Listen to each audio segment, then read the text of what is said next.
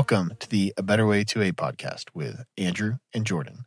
We are here this week with Queer Armor Yo, of Twitter and Instagram fame. and other and things. YouTube. And YouTube. YouTube. YouTube's yes, like of the course, main he's on. YouTube. very, very cool videos of running around with guns and talking about guns. Thank you so much for coming on, my friend. It feels weird starting the episode now. We've been talking for the last hour, but this is the official let's go, start rolling, talk about all the juice and business and, and things like that. Well, clearly people should support you on Patreon and go listen to the last. Clearly, Yeah, hell obviously. yeah. I mean, well, that's the idea is we lock the juicy stuff behind the paywall so that that's really just the teaser. The Patreon stuff, that's the real meat of it. yeah, this we just talk about nothing for an hour and a half. And yeah, it just doesn't matter. You can listen to it. So I found you on Twitter back when it was Twitter. You remember that? You remember Back the bird in the app bad old Back in the day. days. before it was So- edgy. before it was X, Unicode X. Before the videos on Twitter were technically X videos. X. Oh my God. I mean, I don't understand that reference. really? So I you're don't not know a what you're that not a means. recovering porn addict like me. The X videos is a very popular. I popular. know what one X hosting videos is. site. Thank you.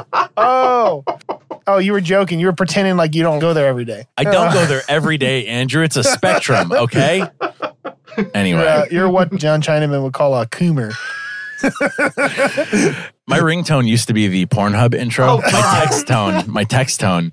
Yeah, and so he'd get it, and people would look around like, It'd be hilarious because I'd get a text and it would be like, dun, dun, dun, dun, dun, you know, and I'd have a bunch of people just look up and I'd be like, got him, you I'm fucking.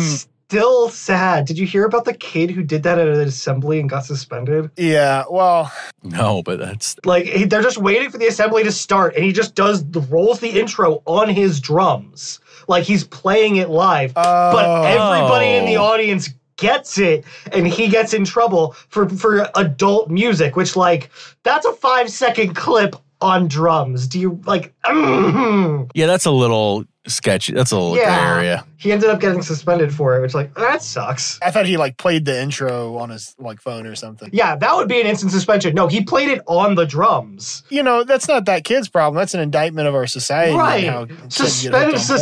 society. Yeah. I made a real fool of myself when he pulled it up on his phone and played the sound, and everybody else in the chat understood it. I've been off the stuff since before that, since before Pornhub was like super popular. So I was like, what is that, guys?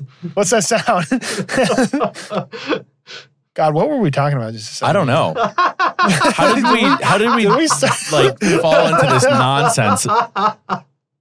She said, oh, oh, let's about, oh, I found you on, on Twitter before it was Right. X. right before it was X X, videos, Pornhub, Yes. text message. I was not even at first aware of your like YouTube presence, but I guess that's where you you actually do most of your content.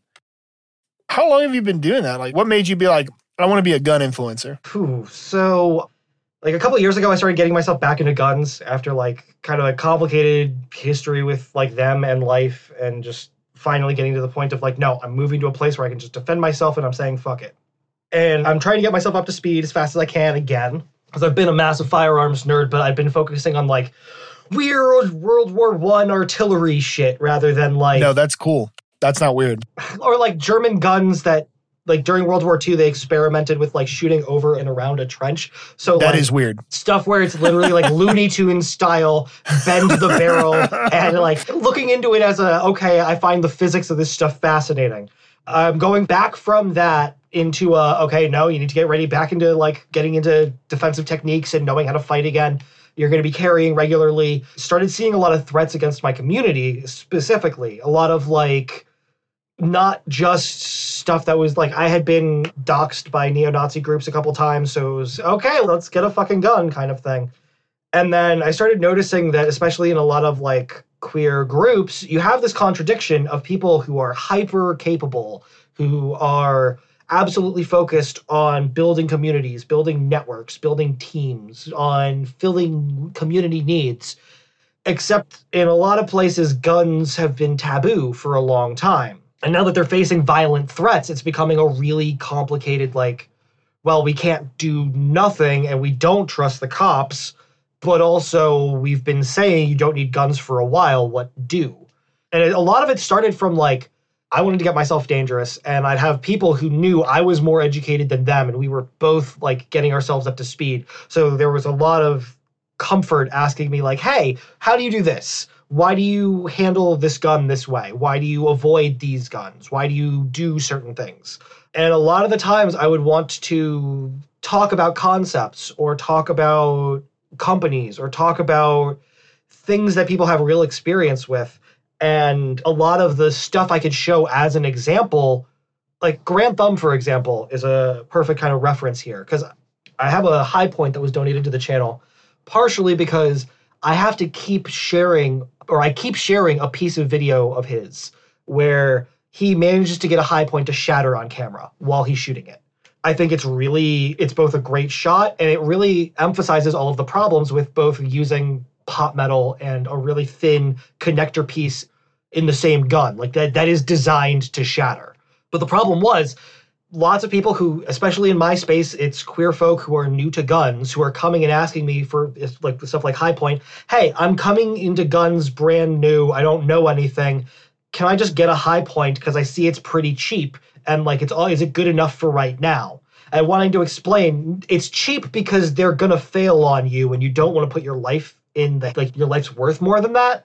I'd want to share that clip Problem is, Garand Thumb starts every video with queer bashing. He starts every Yep, video with a bit of The uh, attack helicopter meme. right, exactly. He starts with the the fucking shitting on non-binary and trans people as his channel identity. So I would have to send people the clip where it explodes in his hands and be like, "Watch this." And nothing else. And Yeah. it got to the point where like if I didn't do that, I would get a message back like, "Hey, I watched that," and then I watched the next one, and I'm kind of like, "You watch him regularly? Like you're just comfortable with that kind of hate?" And it's like, No. no, I'm not. It's just unfortunately in this space, you frequently have to just accept. He's a that. resource. Yeah, frankly, a lot of the people that you're going to be learning from that I have interacted with in one way or another, or that I have like, frankly, watched a lot of content in order to try and like learn as much as I can from. A lot of them hate us. A lot of them openly hate our existences, and they're not quiet about it. And it's something that like it seeps into every piece of content. Even when they try to be kind of low pro about it for like deniability, just go to the comments and you'll see they pick up on all the jokes, they pick up on all the dog whistles. Right. It's all there. You know, the audience is there and they don't make any effort to correct that. So especially to when you see the stuff that gets hearted and pinned that they're like oh yeah they're fine with like people continuing to shit on me and mine especially if it's like yeah no you're 100% right and seeing that like in this space there was there were people who were making different types of content. I think there wasn't like a lot of other people making this stuff. When i was looking the only person i could point to who was like oh yeah you're making stuff that's kind of similar to what i'm thinking about was tactical girlfriend. She's fucking awesome. If you're not following her on youtube you're wrong. Go do that. But she does a lot of like more heavy gear focused stuff i love watching her content. I, I absorb all of her content. She is absolutely somebody that most people should be following. I wanted to make something as a beginner focused as possible. That was like more fun. That focused on like engagement type stuff on like how when you're doing going out into the woods like medical supplies how do you make your own food? Also a lot of my gun focused stuff is on like getting be- beginners up to speed quickly in, very specifically in the community defense space in like a very limited series of roles whereas her content is far more broad and more like hey emergencies in the future in a wide variety of cases. If you're trying to get yourself up to like a rifleman capability in terms of how to shoot an ar how to rebuild your gun a lot of her stuff's amazing. I'm trying to focus on the 101 areas. I'm trying to focus on helping people who are coming from I like my community. I am willing to fight for my community. I'm willing to change things, but also I don't have any experience with firearms, and we're suddenly facing Nazis calling for our genocide. What do? So, a lot of like, here's the basic safety measures, a lot of here's the basic theory that you should be like getting yourself thinking about before making even like the first gear choices. Like mindset. Exactly. Like the very beginning of what I refer to as getting dangerous quickly is the idea that you have been hesitant towards the most violent of capabilities but are now realizing it doesn't matter what your opinion is, they're coming and you need to get yourself up to speed, but you still want to do that safely. You still want to do that as comfortably as possible. You still want to be doing that in keeping your community in mind, keeping your family and friends in mind. It's also a thing that like our frankly queer folk have very complicated mental health interactions, so making sure that people I always phrase it online as getting yourself dangerous to keep your community safe because for some people guns might not be your option. For still more, guns might be a thing that you can use in certain community defense roles, but you give them to your friend when you're done with them because you don't want to have that Right, at your right. home. Yeah. I think that's true for mental health things. That's true for some people who just have kids and don't want to have a rifle in the house. I think our community has some very unique and specific and weird needs. And And wouldn't you believe it? Garand Thumb is just not catering to those. exactly. And on the one hand, don't get me wrong, I think like a lot of the broad content creators, like Paul Harrell, for example, fantastic content. I've reached out to him, he was super supportive. Turns out he has a trans editor oh wow, I didn't Yeah. know that. Paul Harrell is based a little bit long-winded in content. Definitely, like his videos are two and a half hours long. If you want to know all of the details of a subject, absolutely worth a watch. Very much, I would refer to him as like the 201, 202. Like, he, though that's some advanced learning kind of You stuff. go to him for the meat target. that's still debated, but I honestly I feel like I will stand up for the meat target. It's I a- honestly it's such think a it's a meme. It's such a meme. People are like, this is not a good representation of the bullet's performance in the human body. And ballistic Uh, gel unlike is my so good, calibrated right? ballistic gel. Right. you know? right. Like, oh, that's so unrealistic. Whereas my block of jello right here is a Yeah. perfect analog. It's like, look, if what you're looking for is repeatable data, you just want to be setting it up the same each time. So Right. you, Yeah. You know, it's like, I- I'm not here knocking ballistics gelatin. I will absolutely acknowledge No, it has sure. a place. Especially those ones with the skeletons in them. Yeah, The honestly, some of the more The complicated skellings. ones that have like simulated organs in place, that is legitimately useful information. yeah, still not a perfect analog. Right. Nothing is, but you know, you still might want to know. He puts like the ribs in front of the like simulated lung tissue. It's like that's not a perfect representation of the human Brother, body, but but, it still gives you. Remember, like even if we could like harvest human clones to test ballistics on, they wouldn't be perfect either because they'd all Be be like different. the body temperature Honestly, adju- that's a it fucking changes the muscle fantastic point. tension. yeah, It doesn't matter how close you get it because every situation is going to be fucking weird. absolutely. I always loved the ammo debate because to me it just showed it was like some topic that somebody could hyperfixate on to seem super knowledgeable about something that they knew little about. Right. And like, well, these are the ballistics of a nine mil versus a 40, and this is why I choose nine mil like 10 times out of 10. Do you guys ever get the feeling that all of us are just like a little bit autistic? like that Well, all it's of a us that are like vocal in the gun in the gun space, like there is something mystical though, where people like treat their weapon like it is a magic thing, like it is the answer, it is the thing that will get me home. Because in a fight, you can't think. You kind of just default to whatever your training is. And if your training is weapon good, weapon fine, weapon what I need, if that is what you can distill your monkey brain down to, challenging whether or not their weapon is the most capable or the most fine results in a monkey brain challenge. yeah, You're cognitive not- dissonance. right. You're not talking to somebody logically at that point. You're talking to somebody who is like, no, my stick big. Yeah, absolutely. I just invested $3,000 in this. Now I have to do it again. Sunk cost definitely has a bit of it too. But then how freeing would it be to just realize like it doesn't really matter what caliber, barrel length, or whatever you choose. The situation you end up in, as long as you know how to use the tool, you're probably going to be okay. I would say there's a handful of like combinations that just don't make fucking sense. Yeah, of course. Yes. Yeah. Okay. Don't yeah, carry within a reason, Derringer right? ever. ARs under 10 and a half inches, for example. The bullet from an AR does its damage from speed. And above 2,700 feet per second, basically you are dealing with the supersonic effects rather than the sonic effects. Have you ever heard of something called a temporary wound cavity? Oh, yes. Oh yeah. Yeah. Yeah. Fucks you up. It only matters above a certain speed, though, because your body is made out of mostly water.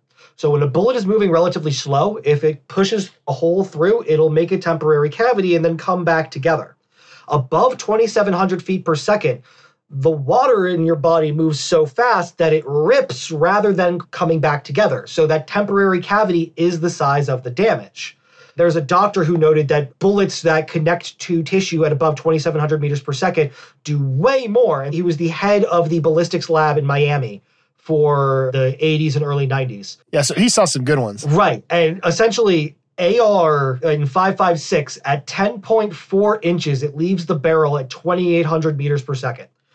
So you have about 50 meters of it doing the insane capabilities of what is normally an AR, and then it dips down below that speed. Not great, but if your goal is a hyper short CQB weapon, fine, whatever. Below that length, the bullet isn't going to do the speeds necessary to do damage. And then everyone's like, well, yeah, but modern Do hollow points, hollow point 556, whether or not it'll actually feed in your gun is like a whole complicated maybe. Haha. There's a series of other fuck ups that come with that. So because of that, people like 556 below a certain barrel length tends to make far less sense.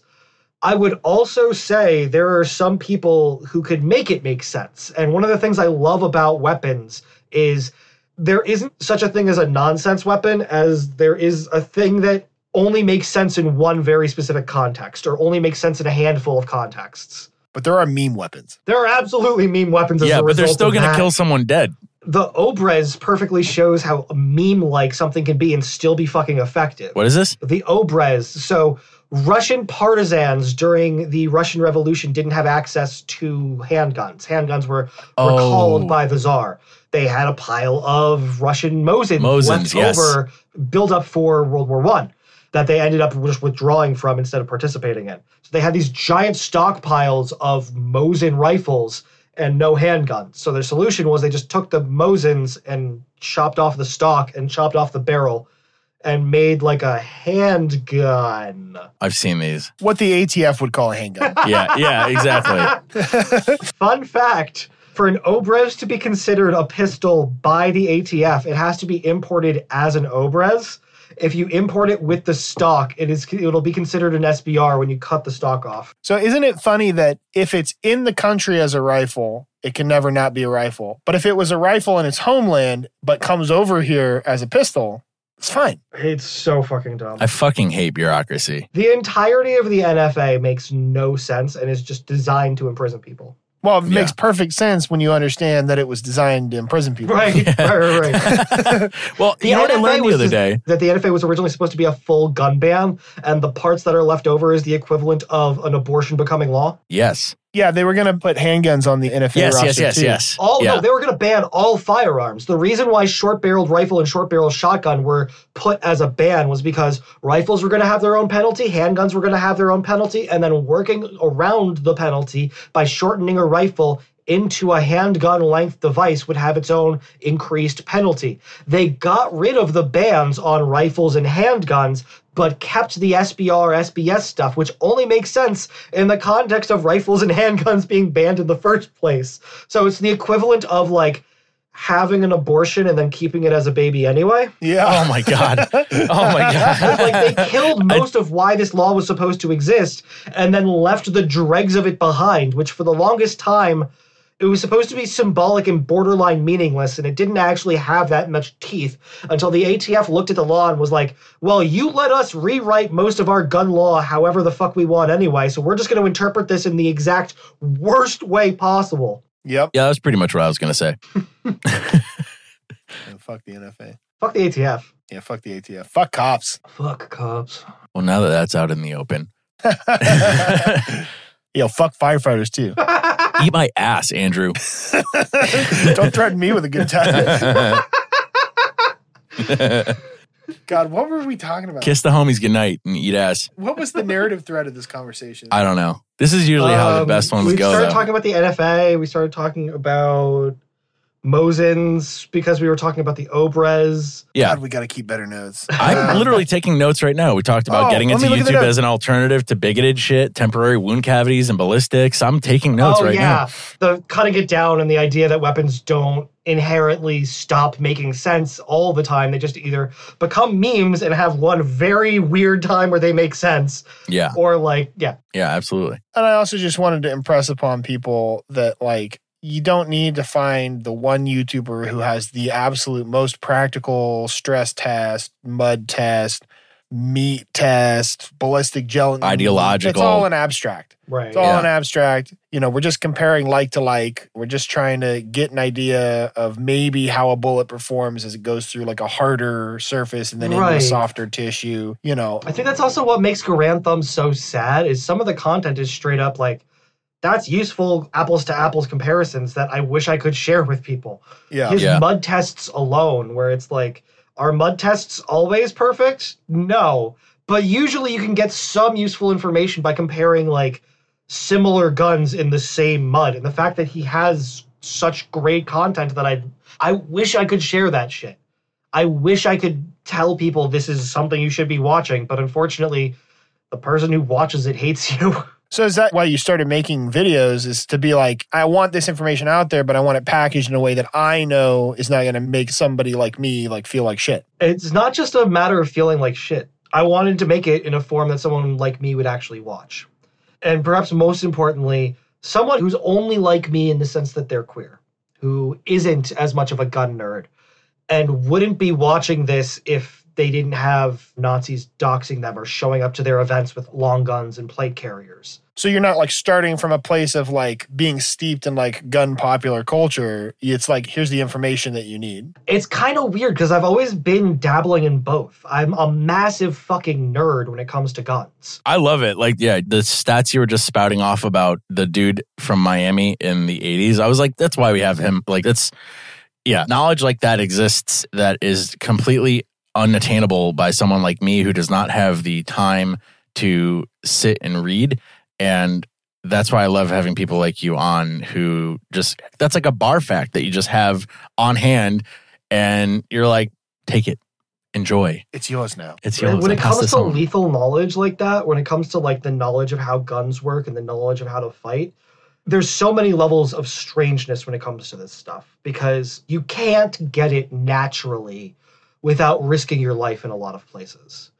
A lot of the Yeah, information right. you will get is either contradictory or just flat fucking wrong. So you're going to have to be spending time listening to shit you don't want to listen to, talking to people you think are terrible, trying to grapple with ideas that you would throw up at because you need to look past that to figure out okay, how am I going to keep people safe? this is why we tell people all the time get what training is best in your area. If you've got to learn from somebody who you disagree with on a fundamental level, but their training is eons better than the person who you agree with, then you're making out better in the end by getting it from that person and, and sitting with whatever bullshit they have to say on the side than getting subpar knowledge passed on to you and developing bad habits from somebody who you like better. I'd also say get as much training as you can because just different perspectives will help. If you always train with the same person or the same group, it is really beneficial to find somebody completely outside of your normal wheelhouse and take a class from them. Take a, try and get an hour of lesson time from them. Handguns, even just focusing on handgun technique, you can find teachers who will teach the exact opposite things and neither of them are wrong.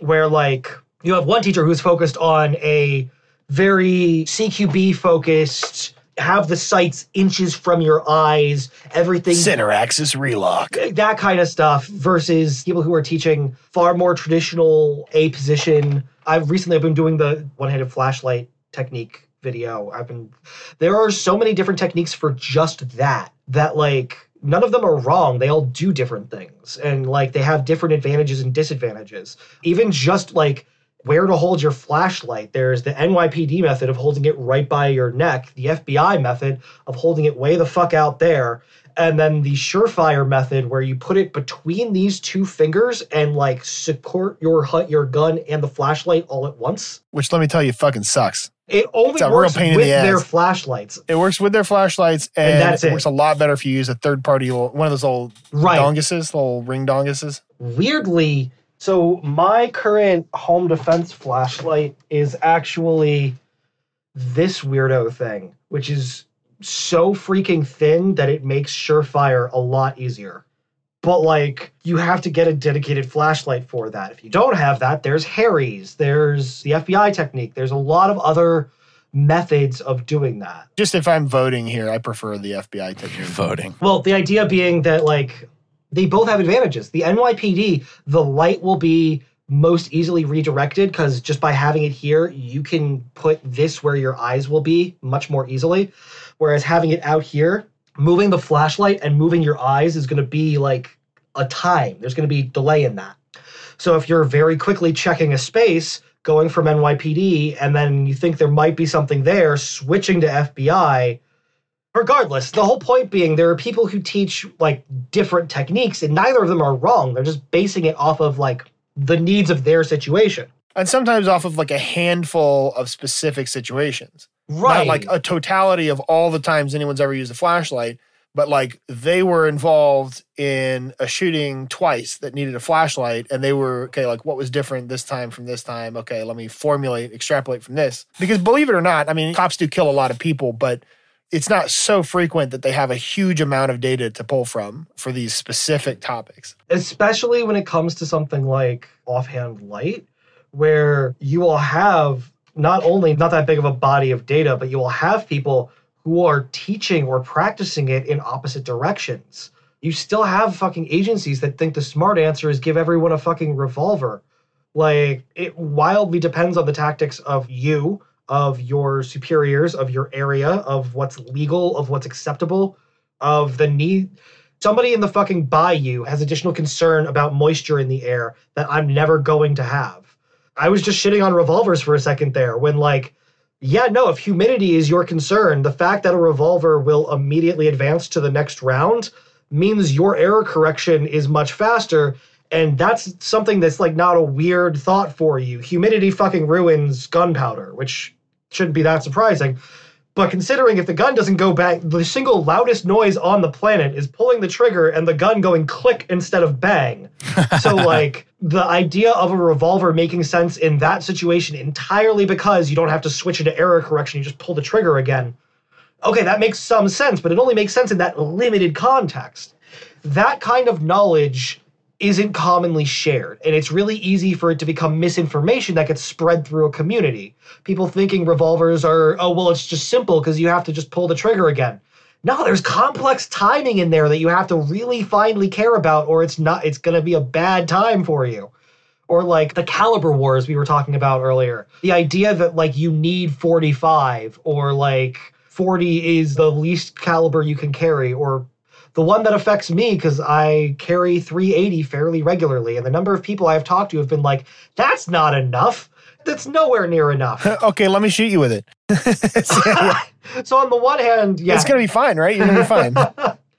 I think people should learn as much as they can. They should study as much as they can. They should get as much accurate info about what things actually do from as many different sources as they can. And that's a lot harder when some of the content fucking hates you. So bringing it kind of full back around to the question you were asking, that's why I'm making this.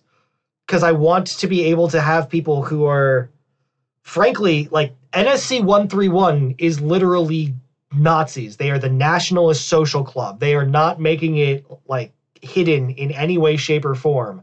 They are Nazis. They are coming out of the woodwork with armor and long guns to our events. We need to be ready for this shit. It's going to get worse from here. And I can't share a lot of the information that I can look at and be like, okay, you're a hateful fuck. I can get that useful bit of information out of it and then move on and just like get it contextually. I can't share that. I have to like repackage it in order to be able to get it to my community. Yeah, for sure. That makes a lot of sense. Yeah. So I wanted to touch on that actually because the consensus that I've gotten coming into starting a better way to a years ago, having it be my first interaction with the LGBTQ community at all in the context of firearms, other than me just talking with my friends about this kind of stuff, but intentionally mixing the two. I immediately noticed that the reason people wanted to get armed was because it was in response to violence against them and against the community. Clearly, you're saying here, obviously, you've got national socialists coming out and we've seen like we've seen pictures of them in DC, in Boston. I think most recently, at least most publicized recently, they they had a big sign that said "Keep Boston White" or "Keep Boston Irish" or something like that. And I see overwhelmingly the majority of queer folk getting into guns doing so in response to things like that. Yeah, I found it super interesting after the Nashville school shooting, where Audrey Hale, the shooter, went into the school and shot kids. Fox News picked up on this. And it, I remember laughing out loud, thinking, like, these people think that they've got the ball on this. They think they're so right, and it could not be any more wrong. They used a clip of you talking about how these people are dangerous. I think the quote, what you said was these people are dangerous and we have to be dangerous back. Yeah, Tucker Carlson did an entire segment on Rainbow Reload like a week before Audrey Hale. So the timing was just exactly fucking terrible. We ended up getting hacked as a result of all that pressure. Really? That was yeah, our Discord got compromised. We had to shift oh, to Oh, no. how we organized. Yeah, that was that was a fucking time. I'm sure. I'm sure. But it blows my mind how disconnected some of these people are with the, like we were saying, the needs of the queer community and really the things that have been affecting y'all for much longer than they've been aware of. The one high profile mass shooting that was committed by a trans person, all the shit that's been going on, you guys getting armed, getting guns, getting involved with shooting, shirts that say armed gays bash back or the trans day of vengeance, which has been a thing for years. And all this stuff they're now using as almost like a gotcha to say, like, look, see, these people are violent. Like if you hadn't been saying that stuff, this one shooter wouldn't have done what they did. Exactly. Which like like okay, so like being generous. First of all, on the face of it, I'm going to preface this by saying that's bullshit. But if we're being generous and say that is true, that like maybe all of this rhetoric did lead this one person to do one mass shooting, right? Okay, so if that's your problem, then what about all the white cis dudes saying violent shit and all the white cis dudes doing mass shootings? Like, do you have a problem with that? Are you going to change that culture? the fact that there have been huge, very specific attacks against entire communities where they have openly said, this, we're attacking because we believe in a Christian nation or because we believe in a one white nation, or repeating a lot of these hateful fucking talking points. They want to turn around and say, oh, I can just casually drop the 14 words and just, you know, that's fine. But if you talk about defending yourself, that's a problem. I don't think anybody is that cognitively dissonant. Yeah, that's got to be on purpose. Yeah, that is bad faith. That is somebody openly manipulating how they view the universe and how they want you to be thinking. Absolutely. And it's people like I unfortunately have people close to me in different circles who I hear about this kind of stuff or avid Fox News listeners. And I remember that happening and automatically just parroting the talking points. This is the biggest piece of irony that I found is that by and large, conservative gun people after a mass shooting say it's not a gun problem, it's a mental health problem. To shove kind of the responsibility off of the gun and onto the individual and did not do the same thing when it was a trans person, even though clearly, like the only thing that was different was this person was trans. Yeah. But you could just as easily say this is a mental health problem. That person was fucked up. Clearly, you have to be to go into a school and shoot kids. But no, no, that's representative of an entire community. Yet the straight white cis dudes are not. especially when you have accounts that scream about how bad red flag laws are. Which don't get me wrong, I actually agree. I think that if you have red flag laws that can disarm people, well, they kind of immediately prove why red flag laws would be so fucking bad by the second either Audrey Hale happens or even just trans people having any sort of mental health struggle anywhere. The number of times where that will be phrased as why do we let these people have guns? Why is this not disqualifying from you being able to access your second amendment rights buddy you were just talking about how bad red flag laws are why do you think they're good if you make them pink and blue That's conservatism, though. It's a mind virus. I always keep coming back to this quote from this blog that's like conservatism consists of exactly two prospects. There must be in groups who are protected by the law but not bound by it. There must be out groups that are bound by the law but not protected by it. Yeah. And I just see that all the time yeah in this conservative rhetoric. And, you know, I have my problems with leftist rhetoric too, but I feel like this stuff is a lot more dangerous. This idea of taking these hard stance for liberty and rights for me and people that look like me and people that behave like me, than saying, no, there's no legal protection actually if you behave in a way that I don't like. That goes against a societal norm. Vigilante mobs are fine and genocide is fine as long as it's you guys. It's the same people who will talk about Biden who prefers a gun ban and talk about his security and be like, rules for thee and not for me. And then immediately turn around and be like, libertarianism, because I want the freedom to be the authoritarian. This is a funny little tangent. I've seen you sparring with LPNH on Twitter recently. Oh, God, I need to stop. You must be a glutton for punishment. Seriously, I do not know why. It's good. All the pushback that anybody can give them, they deserve. I just wish they were better. They're not. They're never going to be. Jeremy Kaufman's a piece of shit, and you can quote me on that. I don't know if you know this. I've said this in a number of different places, but I'm mostly libertarian, but have kind of like disassociated with the Libertarian Party. And a large part of it was the early days of Libertarian Party of New Hampshire. That's what LPNH is for people listening that are maybe not up to speed on some of the ugliest libertarian drama. They literally quoted the 14 words. Yeah. I feel about libertarianism at this point the way that Gandhi felt about Christianity. Yeah. Yeah, No, Christianity it. is fine. The fans are terrible. Yeah. it's been this thing. It's been coming for a long time. They're getting a lot of coverage now, which was always their goal from the very beginning. LPNH and Jeremy Kaufman talked about bold messaging and this new strategy. They're like, we're not racist. We're just saying possibly vaguely racist stuff to get attention. And then once we have attention, then we sort out the people that we want from the people that we don't want, blah, blah, blah, blah, blah, blah. It's all horseshit. They just like saying edgy stuff. Especially like you're getting attention with the fucking 14 words. Oh, yeah. What people do you think will respond to that? And what groups do you think are going to distance themselves from you as a result of this? Oh, yeah. Yeah, not people that value liberty for everyone. That's for sure. Apparently. They know what they're doing. And they're going to lie about it. They're going to be dishonest about it because the people in charge are dishonest people. But they basically, from LPNH, sprung this like new movement in the Libertarian Party that took over during COVID. Mises Caucus. Yeah, as bad as you guys think that libertarians were before, anybody who's still like very publicly supportive of the Libertarian Party, it's way worse now. Yeah. Unfortunately, they have made accepting and preferring hate a requirement and like a thing that has, I will say at bare minimum, Libertarian Party of Louisiana. Yeah, they're based. Also, the classical liberal caucus. But this is the funny thing is we're literally just talking about different Twitter accounts and they can't even get their shit together between the two of them. Right. but that's what it's come down That's to. always been the fault of like libertarians in general is you've got the joke. The joke is you've got somebody who's like, yeah, no, I think rights for everybody, individual rights for everybody. And then you got the one who's like, I think we should fuck kids. Right. yeah. That's going to get taken out of context. Jesus fucking Christ. like that's, delete, That delete. clip is going to haunt you. oh God. I was told straight up by an LPNH canvasser they weren't trying to get the LPNH into office. They just wanted to spoil and make the state red.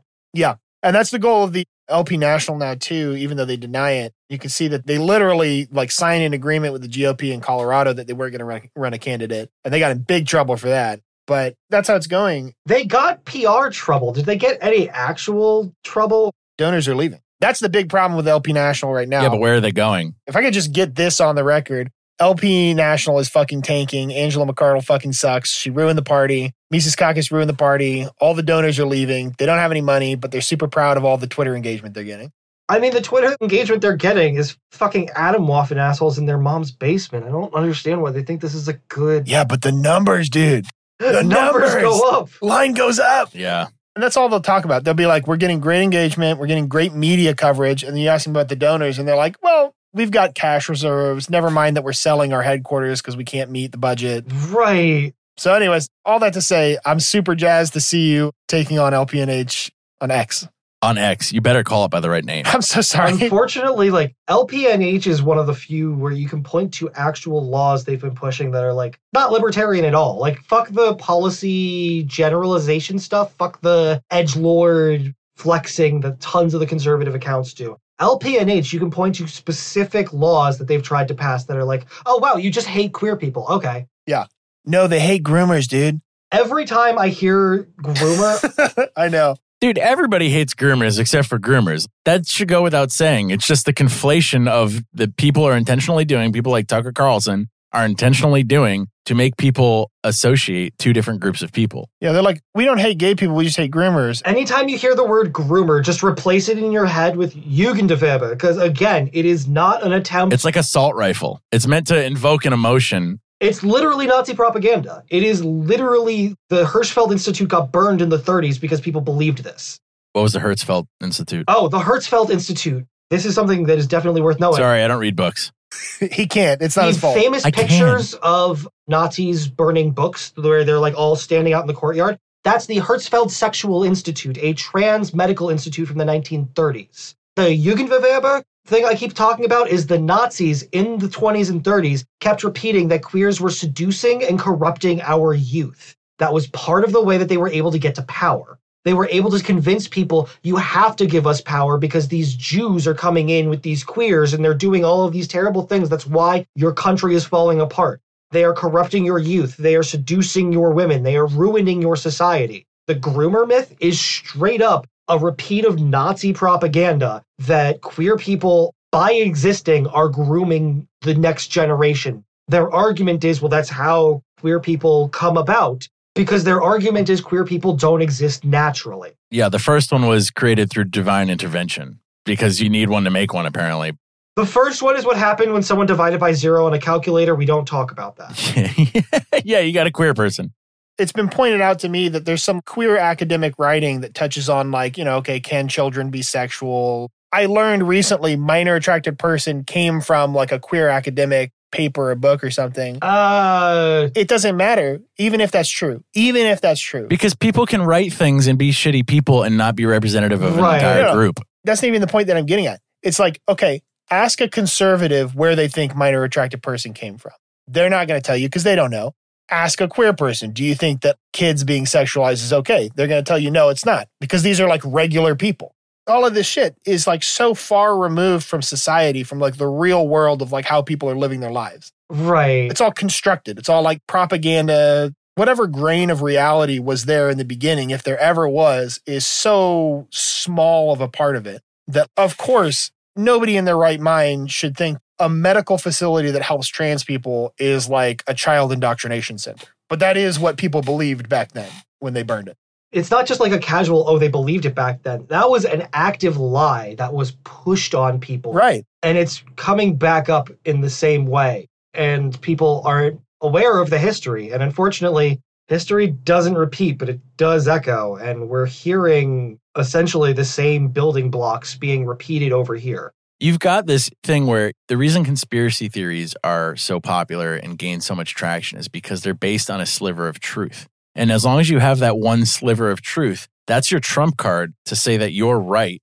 and that any type of evidence that somebody can point against you or any type of no true Scotsman argument that they could point against you is wrong because you have that. So, because a queer person wrote a book that talked about the sexualization of children, that means all queer people. like one time Yes, exactly. See, it's true. And if it's that one, then why can't it be all of them? And that's how the snowball builds. And that's how you get these people that spout these bullshit statistics on Instagram trying to like own people. ignoring that the institutional abuse of children, the actual ritualistic, cultural abuse of children, normalized abuse of children, is not from queer institutions. It's from conservative religious institutions. It's one of those things that they don't sell insurance for queer groups assaulting children.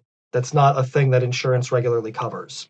There is specific insurance for a church that will cover a priest assaulting a child. Oh God! Because it's such a consistent problem that insurance companies Oh, it's whose sole driving No. force is what will make them money have determined there is such a risk of that commonly happening there that they insure specifically for if your pastor rapes a child. Oh God, I hate it. Jesus fucking Christ! These are the people who want to claim moral authority as to whether or not queer people, by existing, rape children.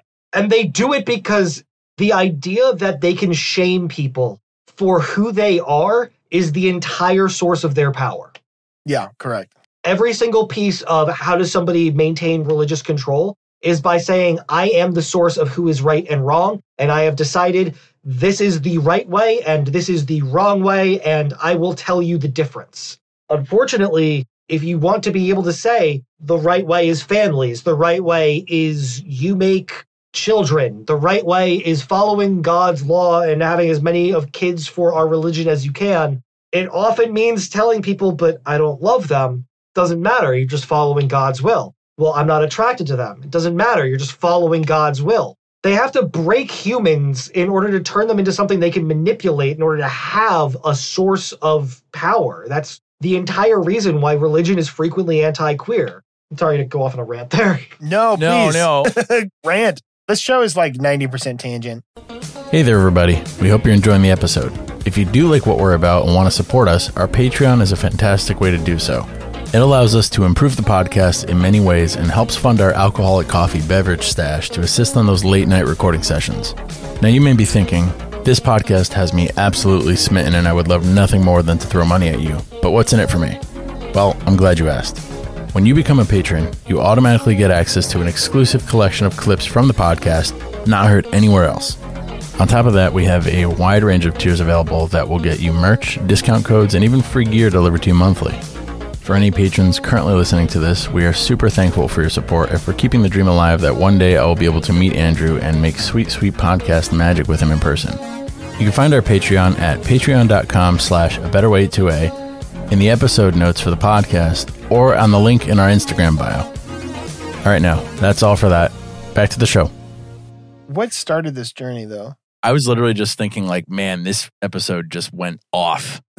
it really touched up. God damn. There were rails somewhere. Here's the funny thing that I would like to tie this back to is that we exist in this microcosm in the gun community where we just are trying to get people who need protection able to protect themselves. We're trying to encourage gun ownership in a community that wants to be gun owners. And somehow, while doing that, while by and large kind of just existing on our own, I'm not saying on my own, like I'm representative of queer community, but existing like in this space where we're trying to encourage that. A popular page on Instagram, who Andrew and I are friends with, we've had him on the podcast before, has like, I don't know, 50, 60,000 followers or something like that. Somebody in an Ask Me, ask questions on Instagram, noticed that they liked some of our posts and commented on some of our posts. So automatically, Let me pull it up and read it. So it's Firing Device Electrical M57. super cool dude. Super cool dude. The guy asked him, I see that you follow and like the posts of a certain a better way to a. Why support leftists who hate you? my point with this, where I'm going with this, why I bring that up is that somehow, because of this power struggle, this constant need to be on top, you have this group of people who is new to the gun community, relatively new to the gun community, in the numbers that we see now, because queer folk have always owned guns, just not in the numbers that we see now. Because of that, and because of this upset to the status quo, we've never said that we hate any group of people maybe Nazis. But even then, I've gone out of my way to say, no, well, they deserve the same rights that we have because you can't take away rights for somebody that you disagree with because of the precedent it sets. But yeah, exactly. I've never said that. The page has never said that. I've never commented that we hate anybody.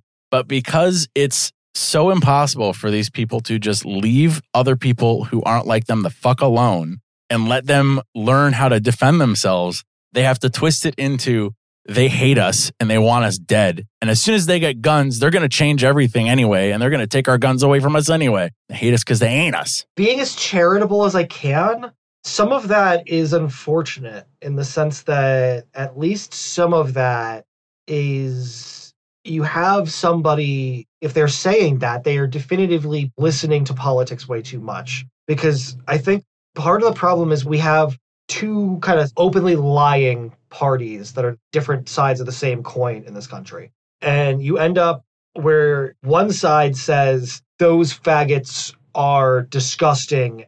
They're grooming your children by existing. Those trannies are a contagion. Also, you have a right to defend yourself and you should be allowed to keep your guns.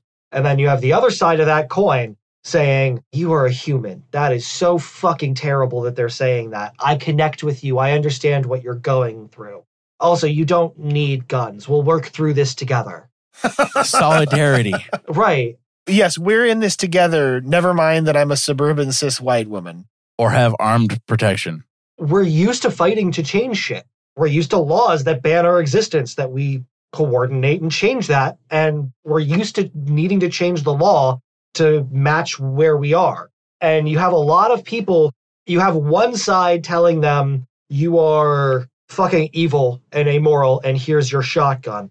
And the other side saying you are decent and human. We'll help you get some rights if you help us. Trust the state. Right. Trust the party, really. Because of that, you have a lot of both queer activists who openly talk about not wanting guns in their space, and also you frequently have the same people who are one day arguing against a bill saying all queer people should be rounded up and thrown on an island or whatever. And the next day arguing that we should take away people's guns. Yeah. And as somebody who's watching that at home and is maybe not that literate, I can understand why, no, I have guns to protect myself. You're fucking lying. What else are you lying about?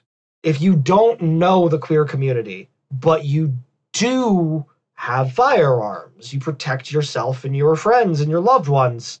The idea that somebody who is advocating against guns and pro for the queer community, the association is almost like purposefully evil in the way that it's trying to get a lot of queer people to work against their own self interest and low key push this idea both through our community and through other communities at large. The idea that queer folk generally are unarmed and that queer folk generally are pro disarming people and that queer folk are pro gun control. The new one that's really sinister because of the proliferation of guns in queer communities, temporary gun owners. Yes. Right. That was one that got whipped out. I fucking oh god. I was so hearing it from like everybody, from all the fucking randos, temporary gun owners.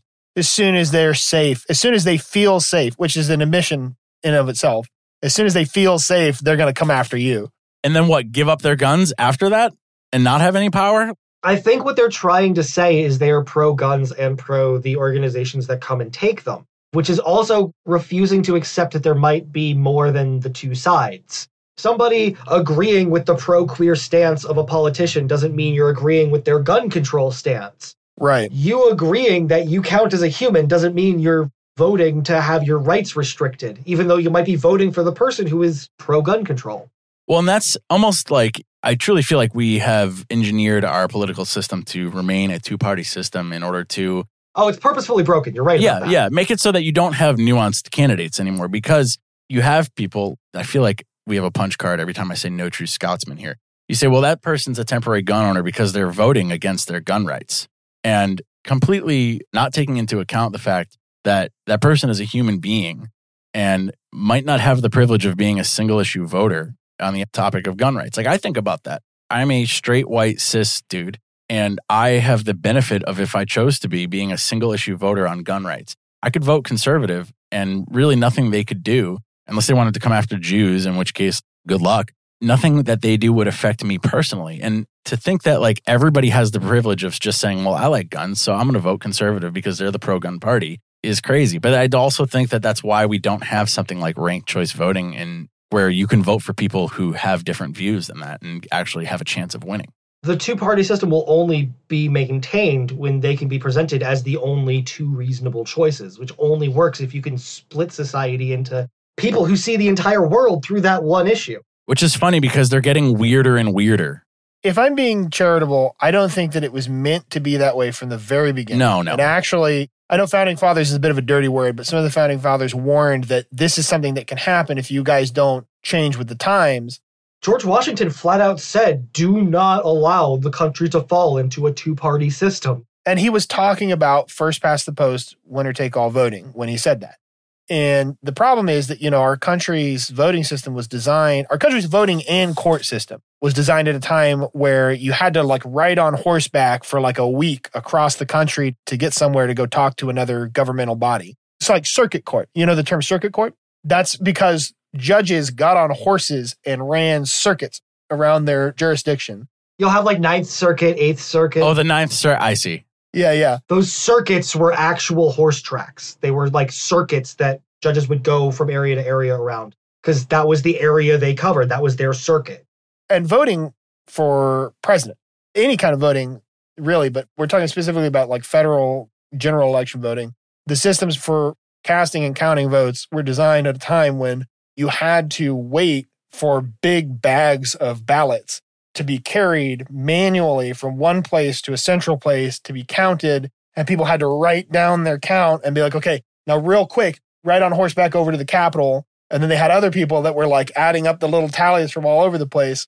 And so it made sense to fudge it a little bit, to be like, you know, we can't individually count every single vote in this country. So that's where the whole like electors and the electoral college and all that came from because it didn't make sense to do it the way that we might do it if we were designing it today. Yeah. But the problem is it wasn't malicious by design right off the bat, but there is a certain maliciousness in not revisiting that and redesigning the system as we go along. Acknowledging that things are a little different. Right. Because these two parties have risen to dominance in this system and they both have a vested interest in not allowing a reform that might chisel away at their power. Yeah, exactly. A hundred percent. If they're not openly working with each other, I would be shocked. The back channeling, I guarantee you, is a thing. It's too coordinated to not be. The issues that they decide to push as divisive drives. Yeah, I feel you. I try and avoid politics on the channel sometimes, but when your existence is a thing that gets voted on, you don't really get to 100% avoid politics. We said the same thing when I started out this page. I really wanted to keep the page apolitical, but it's literally impossible. Just to not alienate people, but it's just, you just can't do that. Guns are inherently political, and everything that we stand for is also. And like the LPNH stuff we were just talking about, I'd love to sit here and say nothing. I'd love to just be like, oh, wow, they're being shitheads, heavy sigh, whatever, move on. They're repeating Nazi talking points in an era when, like, we're facing fucking genocide and they're talking about secession. You're not even just being funny or facetious or something like that. Right. When we say they said the 14 words, they quoted the 14 words verbatim. We're not just making a joke. No, no, but let's remember too, they're not just saying things. They had a goal and they accomplished it. And they did a very good job of it. And they're still doing that. Yeah, and they're still doing it. They're working to make it permanent. They wanted to destroy the Libertarian Party. They wanted to make the Libertarian Party a bunch of meme accounts that would never put forth a serious candidate ever again to threaten the growing power of the GOP. Their plan is worse than that. That's just like part of it. The move to New Hampshire thing, they are slowly but surely trying to get New Hampshire to withdraw from the 50 states. Oh, yeah. Free State Project. And that's another thing. That's another libertarian disaster story. Free State Project started ostensibly as a like there's a bunch of us libertarians around the country we aren't getting a lot done scattered around in our various different jurisdictions maybe we could accomplish something if we get a bunch of libertarians in one place elect libertarians to local government and then work up from there that was the original idea of the free state project but like many libertarian projects eventually it got co-opted by alt-right edgelords Finn, I'm laughing because we have questions on our sheet right now that we have not gotten to, but I think it says something as to how much fun we've had talking to you and how natural this conversation has felt.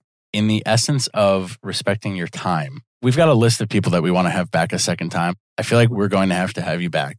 we need a sequel man I would be very down for a sequel. Sick. We'll totally do a part two. And not like History of the World Part One. Like, we'll actually do it. There is a part two coming.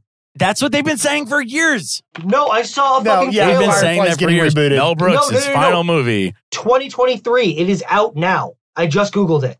no no, it's off. not out now. I am not even joking. don't lie to me don't you do that don't you get my I up just Googled it. It is on Hulu. It is Hold eight on. episodes. Hold on. Nick Kroll is the narrator this time. History of the World Part 2 is an American sketch comedy series written and produced by Mel Brooks. fuck off There is a part 2. It's real. It's real. What? Yeah, I saw the trailer earlier this year. Mel Brooks is in it. Yeah, yeah, yeah. He wrote he it. plays He's Orson. Welles Oh my God. All right, we're ending right now. I'm going to go fucking watch this. Perfect ending. Hey, we're calling for a part 2. There's a Jesus. part 2. All right, we have to end this with a piece of life advice that you need to give our listeners. It's tradition. We're all about traditions, Christian values on this podcast. Not to knock, we were actually talking about this before. We were saying we don't knock traditional Christian values, just people who use those values against other people. Have your happy family with your wife and your husband and white people and whatnot, but don't try to stop other people from doing what they want to do. If I had to give a single piece of advice, when I was in college, I was told this in the context the difference between an artist and a designer, and it ended up being something that I carried with me. An artist is somebody who cares about every piece of work they've ever made. The most important thing a designer can do is light their work on fire and start over. I think we should all aspire to have some elements of art in our life. I think we should all try and create beautiful things, but at the same time, a lot of the times when you're talking about designing something from scratch, making something new, making something important, the foundation will determine far more than how well you build the things on top of the foundation. So if you see something that needs a change there, doing that early, starting over and building up, and remembering that the work that you did before isn't wasted work. That was practice to get you to where you are now. That is part of life. The restart is life. That's wholesome as fuck. That's not the word I was looking for, but that's the word I'm going for. Some people need a full personality reset out here on the internet. Yeah, for sure. Finn, I keep wanting to call you Quinn because I'm looking at your name on here. I know it's Finn, but I see the QU and that would just not go the way that Totally it should. it. Did Anyway, that sound funny in your head? so many things sound funny in my head and then I say it. My wife points that out to me. She's like, she says that sometimes I seem like I'm performing and it's just an anxiety response. And I don't feel anxious right now. I feel actually like we're having a good time and I'm not anxious. But sometimes when I'm in a group, I realize I'm being louder than everyone and I realize I'm trying. Talking a little faster. And Yeah. And I'm like, yeah, good stuff. Anyway, I thought this was fantastic. We should. this do was a lot of fun. We will definitely do this again. Can't thank you enough for coming on. This is super dope. It'll come out in a few weeks. Yeah, this was fucking awesome. I would absolutely do this again. Thank you so much for having us. And if you ever get a chance, we're trying to make more appearances at these events around the country. We would love to get together and do stuff. Yeah, thank you for having me on. I really appreciate it. We'll have to meet up IRL sometime. That's what I was trying to say. Yeah. Yeah, We're- I'd be down we're for that too. up at some Absolutely. point. Thank you again for coming on. And I hope you have a fantastic rest of your day.